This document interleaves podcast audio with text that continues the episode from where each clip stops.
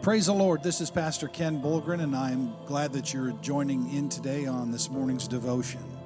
The Bible tells us in the book of Job, chapter 1, verse 20 Then Job arose and rent his mantle and shaved his head and fell down upon the ground and worshiped. Verse 21 His words were such Naked came I out of my mother's womb, and naked shall I return thither. The Lord gave, and the Lord hath taken away. Blessed be the name of the Lord. In other words, this is praise language. Finally, in verse 22, it says, In all this Job sinned not, nor charged God foolishly. Job was a good man. He enjoyed many blessings of the Lord. He was considered to be upright and honest and faithful before God. In fact, we see that his integrity was something that God complimented. The Bible also says that he was a very wealthy man, that God had granted him many good things in life. Along with being wealthy and healthy, he was also blessed to be the father of seven sons and three daughters. Truly a man blessed of the Lord. What most people fail to realize is the fact that Job was selected by God to be the example of what could be, of what could happen to any of us if God ever lifted his hand off of us and off of our lives and permitted the devil to do everything he wanted to do. But notice, just as he had to get permission before he could touch Job's life, so must he also go through God before he can touch our lives. In other words, either way, God is still in control. He tells the devil what he can and cannot do. Job would become an example for human suffering and loss, for painful endurance. No other has suffered more loss and tribulation than Job. The Bible says that horrific tragedy strikes Job and his family in this order.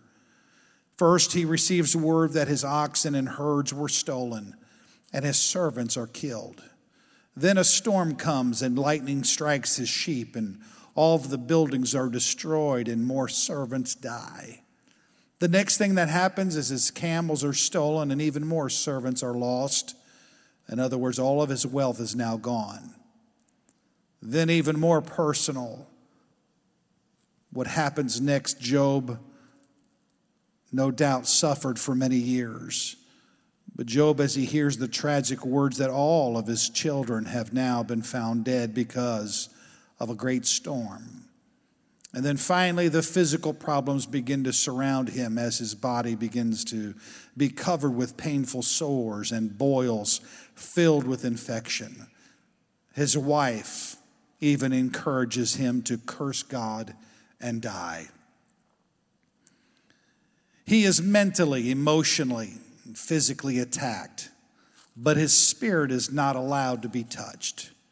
The devil, you see, thought Job only praised God because of the physical blessings and the perks and the earthly material possessions. After all, Satan assumes that's why anyone would praise God as long as things are good, as long as we're in good health and not suffering, no pain, as long as we have money in our pockets and a steady job. He thinks we only praise God if there's no persecution, uh, no sacrifice or struggles. You see, Satan thinks if God ever stopped the blessings, took back some things, or let a crisis hit our lives, then you would stop praising God and quite the opposite, begin to curse God or blame God which is the same thing. With all this loss, Satan believed Job would curse God to his face and never praise God again. Satan is permitted to take away every possible reason that Job would have to praise the Lord. But then something happens that will forever affect the psychology of Satan. And hell hasn't been the same since this particular day as Satan was getting ready to celebrate the victory over God's man, Job does something inexplicable, unbelievable, inconceivable, and totally incomprehensible. For in verse 20 it says that Job falls to the ground and worships. He cries out in verse 21 The Lord gave, and the Lord hath taken away. And through it all, blessed be the name of the Lord. In other words, for the record, for all the ages of time, be it known that the reason that I praise him is because it's about him. It's always been about him. Blessed or blessed be the name of the Lord, yet shall I praise him. In the good times and the bad times, yet shall I praise him. I'm sure that Job didn't feel like it, and I'm sure he wasn't in the mood. Couldn't this be done at some other time when the mood was right? That's how many people praise God. Unfortunately, far too many people only praise the Lord when they feel like it. Only when there are right conditions that are met and times are good. Let me just simply say today that we have a choice, not just today, but in life. We have a choice each day. You have a choice today. In everything that happens in life, we have a choice in how we will respond. Let me boil it down. At the end of each day, we will either praise his name or curse his name. We will either trust him or blame him. How has your praise been lately? Has Satan silenced your shout and song? Has troubles kept your feet on the ground? In other words, no longer do you dance or leap for joy. Where has your praise gone? The psalmist writes in the chapter 42, verse 5 Why are you downcast, O my soul? Why so disturbed within me? Put your hope in God, for I will yet praise him, my Savior and my God.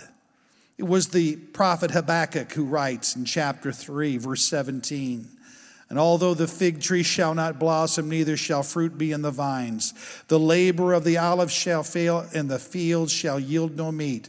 The flock shall be cut off from the fold, and there shall be no herd in the stalls. Verse 18, just so you know, just for the record, the prophet says, Yet I will rejoice in the Lord. I will joy in the God of my salvation. You see, the Lord God is my strength, and he will make my feet like hinds' feet. And he will never make me to walk upon mine high places. In other words, no matter what, I shall praise him. Some people say, Well, I can't because it's just too hard right now. I can't praise him because I've experienced too many letdowns. Preacher, you don't know the hell on earth that I've had to go through. It's at that point in time that I would like to refer one more time to Brother Job. Brother Job, would you pre- please testify of all that you went through and how you responded? Brother Job, what would you recommend for us to do today? He would say, Yet shall I praise him.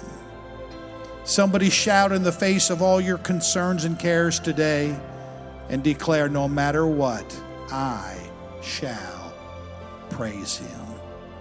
Let's pray. Savior, we honor you today. God, we know that there are many reasons and excuses that we could afford you, Lord, that we could share, we could use, Lord, that it would inhibit our praise and our worship. Are many reasons because of the negative news and the concerns round about us that perhaps causes us to be distracted, but it is my prayer that we break through all the clutter and all the noise and not forsake not just our prayer time, not just our Bible study time, not just pleading the blood and putting on the armor, but God, let us not forsake our praise and our worship this day. In Jesus' name we pray. May God bless you.